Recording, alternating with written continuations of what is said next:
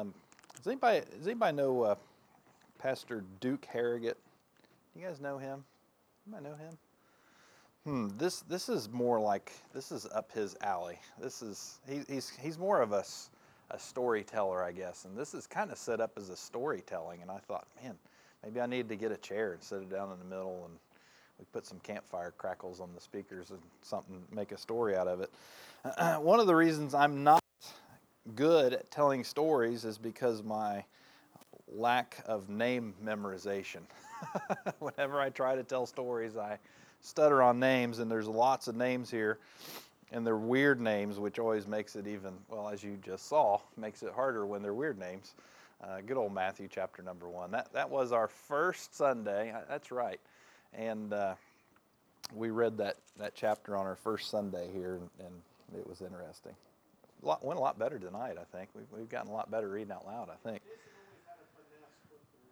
Yeah, yeah, he, that's true. And if he didn't know one, he would blah, blah, blah, every once in a while, and that's fine. and, and I caught myself. Uh, I read this this chapter in this book, um, et, "Eternity in Their Hearts." I got this one used. I didn't get it used from the site you sent me, Keith, because I'm a procrastinator like Katie, and uh, I had like uh, it was right before Christmas, and I thought, oh, I got to get that book ordered. Um, and, and, I've learned from the last couple studies, I think if I study too far ahead on things like this, I get kind of confused. So we're going to work through it uh, one people at a time and one story at a time. And uh, I've kind of done a little bit of background check on this first study. I don't, I don't know what the rest of them are. I've heard of one in here, and I can't wait to get to it. It's, it's a pretty interesting account. And Christy asked me the other day how I, how I heard of the book, and I can't remember remember who was telling me about it. I don't remember where I saw it, who told me. Somewhere it came up, and I thought, wow, that sounds like a really neat book. The guy was kind of telling the story from the book, and I thought, that sounds really neat. I'm going to get that book. And then I thought, well, that'd be a great Sunday night study. So here we are. And then I kind of struggled. I'm like, well, maybe we, maybe this would be a good Wednesday night study during our his pins because I think there's seven. There's seven. I thought, man, maybe that would be a good Wednesday night study. So I don't know. I don't know what we're going to do Wednesday nights during his pins. If you've got any suggestions or you, would you like to do it, let me know. So we are going to backtrack in time, uh, even before Jesus Christ. We're going to go back to 600 BC, and we're going to go to Athens. And not just Athens, but a place in Athens that you've probably all heard of called Mars Hill. It's, it's more than just a school down the road. Uh, Mars Hill is a, a town uh, in, in uh, Athens. And during this time, in the 6th century before Christ, this council met at Mars Hill, which was their council of elders. Um, now remember, Jesus had, the manger was, Matthew chapter 1 had not been presented yet. We're still 600 years before that. Um, and at this time, uh, the Jews are a well known people, and their God is well known of because of everything that happened in Egypt. Um, so that kind of word spread. But the world was so full of paganism, and there were so many gods, um, just like, uh, really, just like we have today. Uh, you know, every religion has their own God, and some religions have multiple gods. We've studied some religions before uh, Hinduism, Buddhism, and uh, some of those religions have so many gods that they can't even keep track of how many gods there are. And this society in Athens and on Mars Hill was no different. They had hundreds of gods, and they had statues built to these gods, and they would sacrifice to these gods to try to appease the gods. When anybody ever studied Greek mythology in, in high school or college or, or whatever a little bit? Um, the reason that that subject is really uh, pertinent to us today because a lot of those, you know, they call it Greek mythology, but I don't believe it's quite as mythical as what they would lead on. I think a lot of those uh, gods that they serve and worship, and uh, I think a lot of those are realities of the past, um, possibly even uh, pre flood.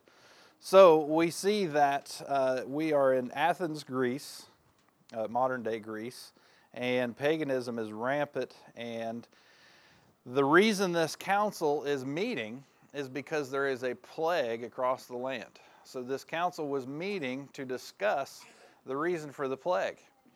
and they were discussing which gods they had tried to appease, and they basically ran out of gods to appease. So they brought one of the wise men into the council meeting. We'll call his name Nicholas because I can't pronounce it. So they brought Nicholas into the council meeting, and they said, Nicholas, we have tried everything. He was the uh, communicator between the oracle because uh, even in the Bible, oracles are talked about as prophets or seers. Um, they have a certain, a certain link to the spiritual realm. So Nicholas was a liaison to the oracle of that town. And so Nicholas came forth before the council, and they were asking him what could be done and which God had they not appeased yet, and which God's wrath was being poured out on the people because of this plague. Uh, I mean, people were dying left and right. So Nicholas came and said, Well, the seer says that there's one God that we've not appeased yet, and she's not familiar with him. So they said, Nicholas, what's your suggestion? What do we do? So Nicholas said, I suggest that we go to Crete.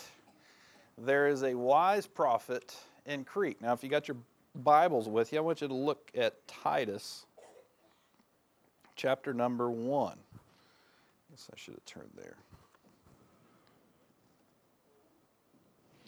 Verse number 12. Now, this is the Apostle Paul telling Titus about uh, these people that we're studying today, these Athenians. And specifically in verse number 12, it says, One of themselves, even a prophet of their own, said the Cretians are always liars, evil beasts, and slow bellies. So we have an account from the Apostle Paul to this prophet in Crete, and this prophet's name just happens to be Epimendes. Epimendes. Epimendes. Epimendes. Epimendes, is that what it is? Isn't it funny how you read a book and you don't know a name, you just replace it with something that you do know, and then when you go to talk about it, you sound like an idiot? You're experiencing that right now. Epimendes. Well, uh, if you did study Greek philosophy in philosophy class in, in college, there is something called the Epimendes paradox, which is this Epimendes was a Cretan, and he said, All Cretans are liars. Sam got it. so is that the truth or is that not the truth? He's a Cretan, so if he's a liar, then all Cretans must, must wait a minute. Well, so he's saying they're liars, so he must be telling the truth, but he's a Cretan. But, he, but all Cretans are liars. See, see how that works itself around? And so this is a historical, we, we now have a biblical example of it. And it's also a historical fact. And in the writings of Plato, and several other places about this wise prophet in Crete.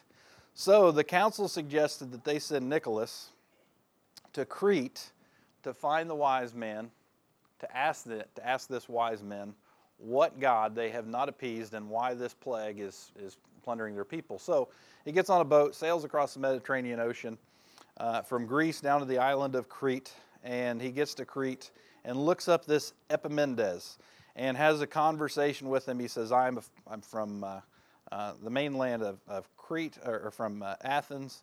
Uh, this is our situation. There's a major plague going on, and there is a God that is casting judgment upon us, and we, and we need to we need to know what the problem is. And Epimendes, it's kind of interesting because there's references actually in this book to this conversation that takes place and he asked them how many gods they have, and they and, and Nicholas said hundreds, and Epimendes says that's your problem.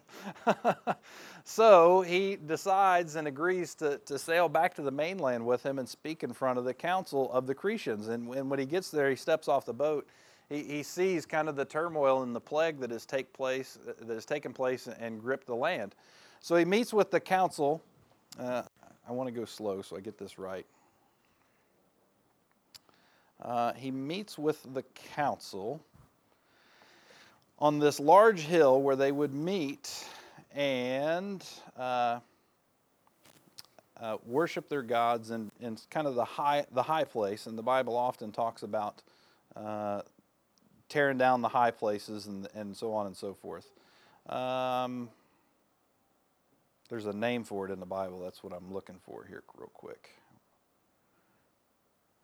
Areopagus is the place. It's a, it's a high mounded rock on a hill, and he meets them at Areopagus to discuss what could be done to appease um, this God. So, Epidem, Ep, Epaminondas, Epaminondas, yes. Epaminondas meets with the council on this high place and this high hill in the afternoon, and he said, "There's there's there's a God that you've not uh, not appeased yet." And he meets with this oracle and discusses the situation with her, and she tells him again that there's a there is a, a God that they've not appeased yet. so he, he agrees to this fact and this matter, being the, a, pro, a pagan prophet, as you will apparently he must have consulted all his guys and, they were satisfied. So uh, he gets together with the council and he says this He said, Tomorrow morning you need to bring two color of sheep, multiple sheep, two color.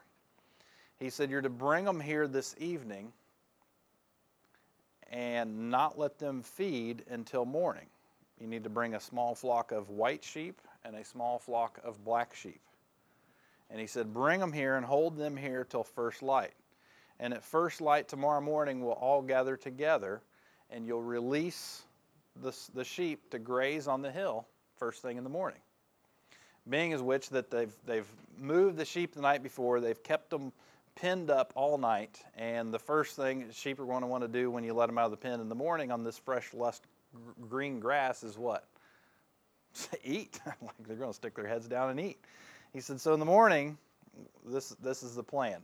So uh, they all they all ex- excuse themselves for the night, except for, of course, the shepherd and uh, some councilmen that arranged for this kind of strange request um, to take place, and everyone else retires for the evening. And the next morning, they all gather back. To, uh, the townspeople of Mars Hill, the entire council, this Epidem- Epidenzes and Nicholas and the seer, and everyone's all gathered on this hill the following morning.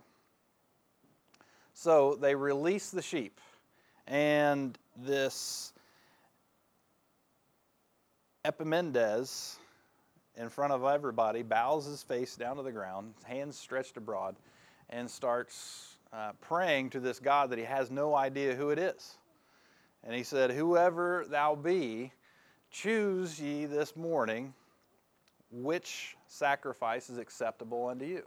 So he explained to the council that this God, that they're not sure who is, they're not sure who the God is. So how do they know what he wants as a sacrifice? Or what would please this unknown God? So they have two different types of sheep, lambs, and they release them at the mountain on the same time. And this prophet, this pagan prophet, says this is what's going to happen. Whatever sheep or whatever lamb, there it is, whatever sheep or whatever lamb that this God that we need to appease prefers, we'll ask him to, to make that lamb bed down. So the people are like, this, whatever. because remember, these pagan gods that they worship and they sacrifice to, uh, usually it's to no avail. They're in kind of dire straits. All the gods that they've prayed to and worshiped all these years is not helping. So they've sought outside their, their realm. so uh, murmurs of approved mingling and the bleating of hungry sheep. Never had the elders of Athens heard this line of reasoning before. But why, they wondered, must the sheep be of different color? Because they didn't know exactly what was an appropriate sacrifice for this God that they do not know. So the shepherds release the sheep and they go grazing on the hill. The, the bleating of the sheep quiets down. And this Epidenes is bowed down and praying to this God that he has no idea who is or what he even wants. And wouldn't you know it, that the white lambs all bed down at separate parts on this mountain. And all the people are amazed because that is so unnatural for these sheep that have been pinned up all night, first thing in the day, for them to get on this, uh, this lush grassed hill that they're normally not allowed to graze on because it was a sacred place. And here a specific breed and specific type of sheep are bedded down just like they asked this unknown God to do. so, along with these sheep, the council members were also to instructed to bring masons, and these masons were to construct uh, altars at each spot that these sheep bed down. So the lambs bed down, the masons get to work that, that day, and they work throughout the, the entire day to build these altars where these lambs have laid down. And that evening, they all congregate back together and they sacrifice these lambs that have bed down, and the plague was stopped abruptly. So they had appeased this God that they had no idea who what who the, who it was. So one of the masons that was working on the uh, altars after this had been taken place said this.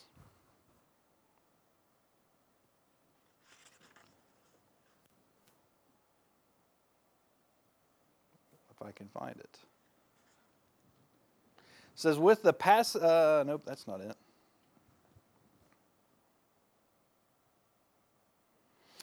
basically, one of the masons said, What is the name of the God that we should carve on these altars?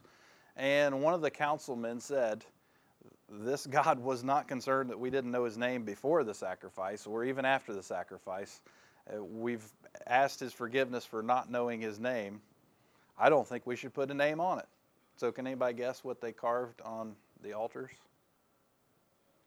The unknown God. So, on the altars, they carved the unknown God on these altars. This is 600 BC. now, several years has gone by, and two old elders were walking down the road one day, and they had walked past these altars where the grass had grown up and the moss and, and kind of had gone in shambles. And, and these two uh, elders by now said, do you, do you remember when we were young councilmen and when those altars were beneficial? And the one said to the other, How can I forget? He said, I was the dummy that suggested that we carve a name in it. And he said, I was the guy that rounded up the shepherds and sorted out the sheep all night. He said, do you, he said, Do you think that people remember that miracle that took place? And he said, No, it's obviously not. so they agreed that day, the next council meeting, to get together and rehearse that account and that story because they felt like that now that they were in that elder position that they had failed the people by uh, reenacting and, and remembering that story and that tradition and what those unknown altar God, what they were even there for. so they chose the best altar, they kept that altar up, and they maintained that altar along with all these other pagan gods that they still continued to worship and still continued to sacrifice. They still maintained that one altar. and if you go to Acts chapter number 17, we will see an account from the Apostle Paul.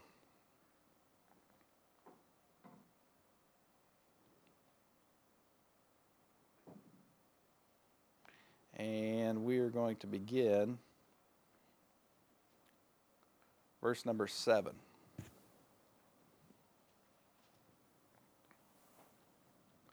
Whom Jason had received uh, these all do contrary and do decree of Caesar, saying that there is another king, one Jesus. And they troubled the people and the rulers of the city, and they had heard these things.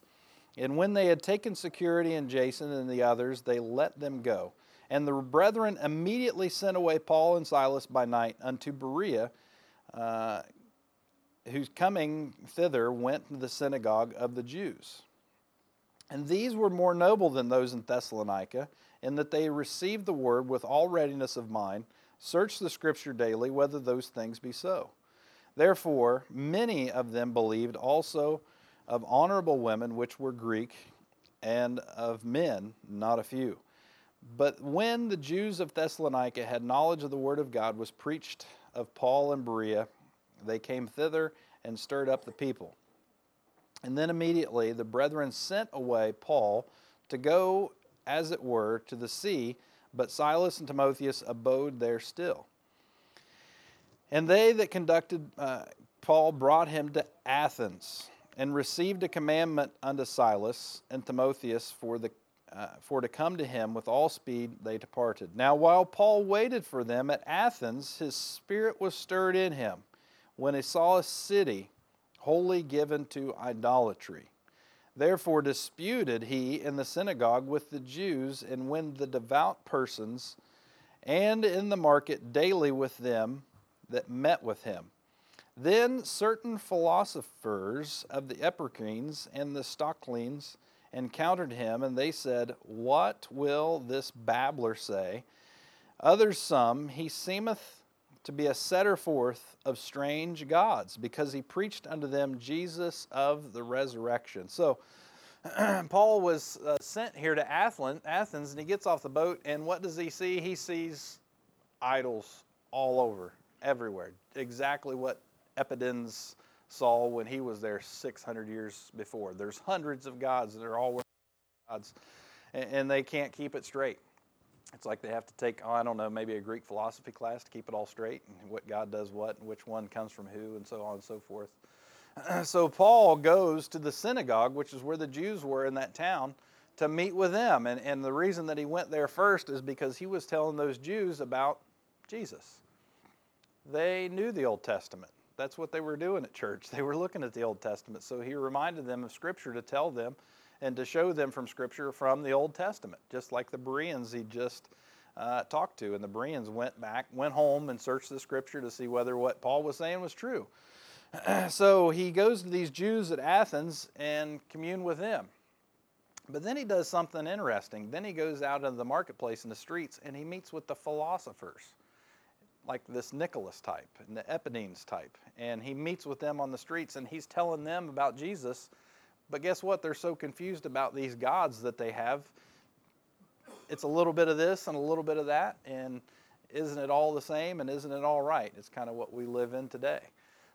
so he disputed with these philosophers on the streets there in Athens. Um, so look at verse number 19. And they took him and brought him unto Areopagus. That's that place that Steve had up there, saying, May we know what this new doctrine whereof thou speakest is. For thou bringest certain strange things to our ears. We would know, therefore, what these things mean. For all the Athenians and strangers which were sent in their time nothing else but either to tell or to hear some new thing. So he meets with this council. Now remember, they, for the most part, had forgotten about the miracle that this unknown God that chose his own sacrifice had wrought in that people. And these philosophers didn't teach that. They still taught about all their other gods. The philosophers must have known, however, um, what this altar was there for that unknown God, and they must have had a, a little bit of inclination of what happened there that day.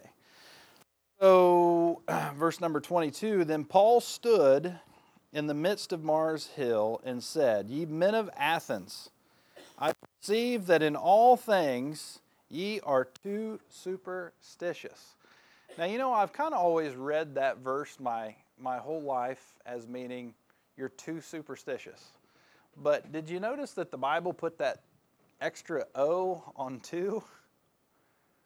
So it doesn't mean that you're you're above and beyond superstitious. It means that you're also superstitious.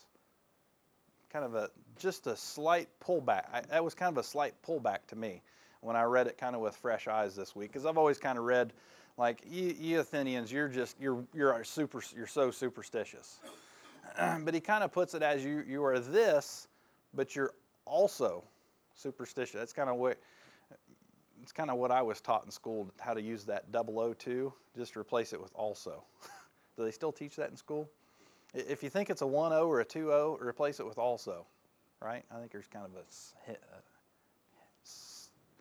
poem or something that goes with that. Probably I don't remember what that was. But all things ye are too superstitious. So they're they're also superstitious. So he's not saying that there's like there's no hope, but there is some hope that's found there on Mars Hill, but you're also superstitious. So they're looking at all these other gods, but there's also that one true God there. Look at verse number 23. For as I passed by and behind your devotions, isn't that interesting? I found an altar with this inscription To the unknown God, whom therefore ye ignorantly worship. Him declare I unto you. So Paul said, You've got all these devotions, all these idols, and all these statues that you worship, all these gods, and you also have one that says to the unknown God. Now, until I heard this story, read this story this week, I just always thought that they were kind of like, well, in case, I've taught it this way, well, in case we left one out, let's just make an altar to an unknown God, just so we don't leave any out. I've heard it preached and taught that way my whole life. I've probably stood in this pulpit from this chapter and said the same thing. But they had all these pagan gods, but they also had not just an idol, not just a statue, but an altar to this unknown God. And that unknown God made himself known to them some 600 years before, before Jesus Christ was, had even stepped foot on the earth. This altar was set in place the sacrifice was chosen by this unknown God to them. And this unknown God was appeased for a time, what? Such as this time we're reading about here in Acts chapter number 17. When God chose to send them, the Apostle Paul, with the complete full story of the sacrifice of what? Jesus Christ. And verse number 24, Paul goes in to tell them who this unknown to them God is. God that had made the world and all things therein, seeing that he is Lord of heaven and earth, and dwelleth not in temple made with hands, neither is worshipped with men's hands as though he needed anything, seeing he giveth to all life and breath and all things. And he made none of one blood of nations of men to dwell in all the face of the earth and hath determined the times before appointed. Isn't that interesting?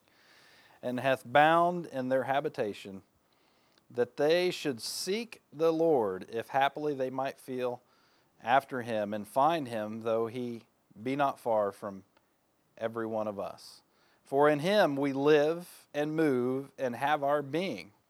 As certain also of your own poets have said, for we are also his offspring. For as much then we are the offspring of God, we ought not to think that the Godhead is like unto gold or silver or stone, graven by art or man's device.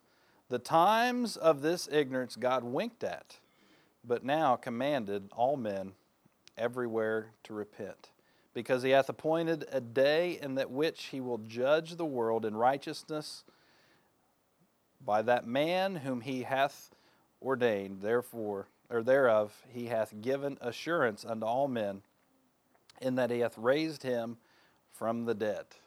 Who's he talking? Jesus Christ. That God had appointed himself once before, he was near, they had sought him once before, and now 600 years later, everything was put in place. The altar was there, the sacrifice had already been made, Jesus Christ, and these people had recently been made aware of this. Isn't, isn't that amazing? So, 600 years later, God revealed himself to these pagan worshiping Athenia, uh, Gentiles. so, verse number 32 And when they heard of the resurrection of the dead, listen to this some mocked, and others said, We will hear thee again on this matter. Isn't that what happens today? Some mock, and some say, Hmm, let me think about that. So, to some people, they were so used to worshiping all these pagan idols, they thought, what's that altar? They'd kind of looked at it as how I'd, I'd preached this before and how it'd been taught to me. Just, just in case. We, we had that altar there just in case we missed one. But the ones that knew the story about the plague that had been ceased and about the unknown God that chose his sacrifice, they said, hmm, that kind of makes a lot of sense. Maybe we should think on this stuff. and, and Paul had possibly quoted some of their philosophers there in his speech that they had known and uh, for that time. So um, Paul didn't just go in there shooting guns and so on and so forth. He, he surveyed the situation and uh, took charge of it and basically showed them what God had already put in place. Isn't that, isn't that, amazing? Some 600 years that this was, this was put in place for God's plan and God's purpose these Athenians. So, what the name of the book? Eternity in Their Hearts. and I, I think, like I said, I haven't read it, but I think we'll continue to see these stories and these accounts of peoples around the world and around time that know that there is one true and one creator God. Even in, um, there, there's some more detail here to this. I didn't, I don't want to read half or two pages. But even when they wrote the unknown God, the word God on that on that pillar and on that altar, they even kind of wondered about how they should write that and how they should put that. Because if you look at the Hebrew, the Greek and how that transfers over, uh, and um, we see that. Oh, let's see. God in our language gave man uh, initially called Abram. Uh, we see. I don't want to get into all that tonight. We'll be here forever. So, God, man has always wondered what to call God.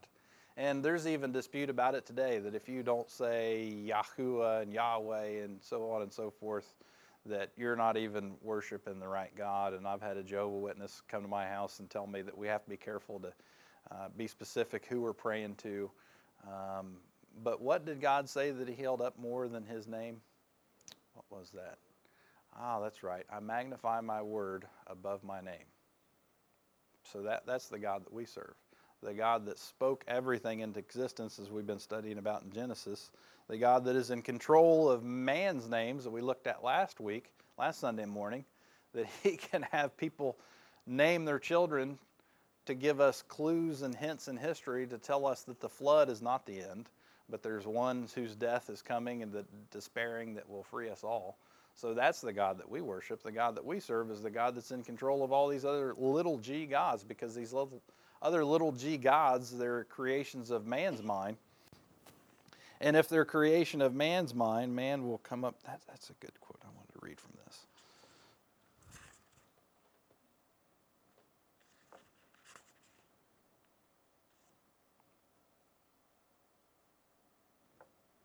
I told you I didn't want to go too fast, but I think I did.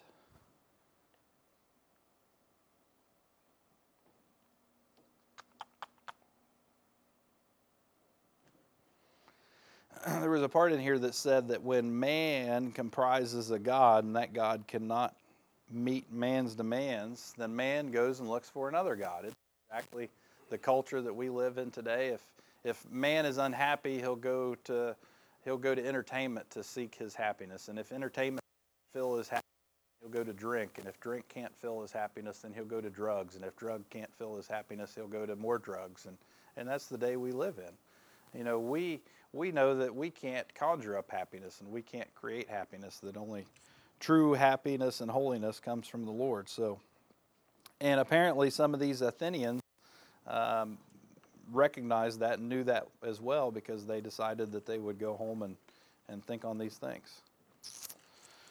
What do you think? Anybody heard anything about that? Because we're really intentive. Was was that a different kind of teaching? More of a. I'll, I have to improve on my my uh, storytelling and, and get the names right. Maybe the names will be.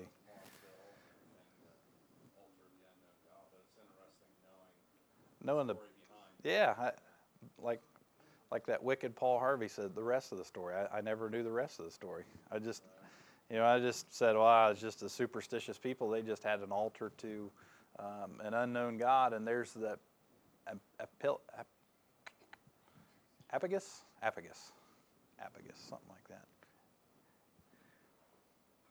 Yeah, wait.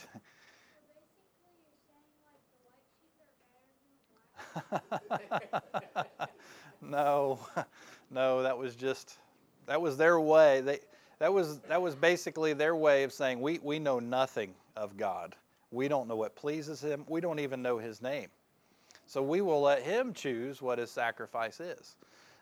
so, so for it didn't didn't have so much about the color of the sheep, um, but the Bible says that Jesus is a as the blemishless Lamb of God. So we think of blemishless, we think of perfect, no broken legs, no hack, sneeze, cough, and uh, a, we, a fleece white as snow. So uh, maybe that was just God's way of saying, "This is this is what I'm after. I'm looking for the best that you have." Remember, this is 600 BC, so this is this is the same thing that the Jews were doing to sacrifice um, to God at that time. So nothing, nothing new. I kind of took away from this, and I thought, I wonder if this Antipagus or whatever his name is, I wonder if he thought that maybe there's something up to that Jewish God and all the stories that he'd heard from, from Egypt and those Jews, and maybe this is the God that's not happy and not pleased with these people. I, I kind of took that away from this. Like maybe he knew a little bit of something about um, this God of Israel, the God of the Jews, and um, you, you, know, remember. Uh, Moses didn't even know God. What? Wait a minute. I'm going to go to Pharaoh. I've got to give him your name. What? What? What's your name? I am. Wow, that's weird. I got you. Okay. I am sent me. Who? I, I am sent me. Okay. Yeah, Keith.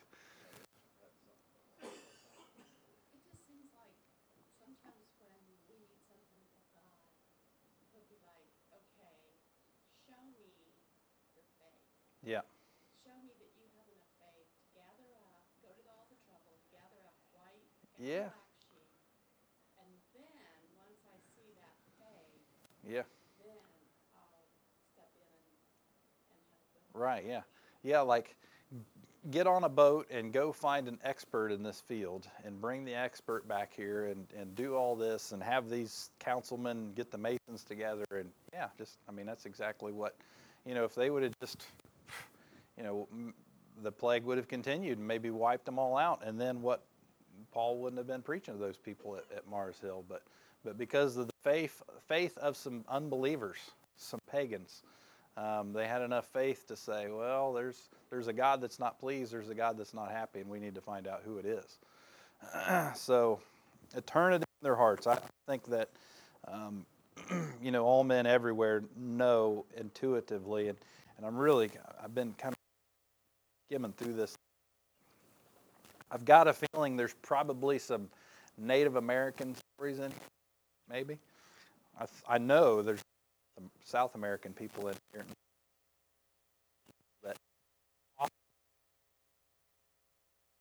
they lost it. They knew they lost it. And all they knew was that someday, we'll get to there, but someday somebody was going to give them information on that God. And when he came, that's it. That's what we lost. So, you know, there's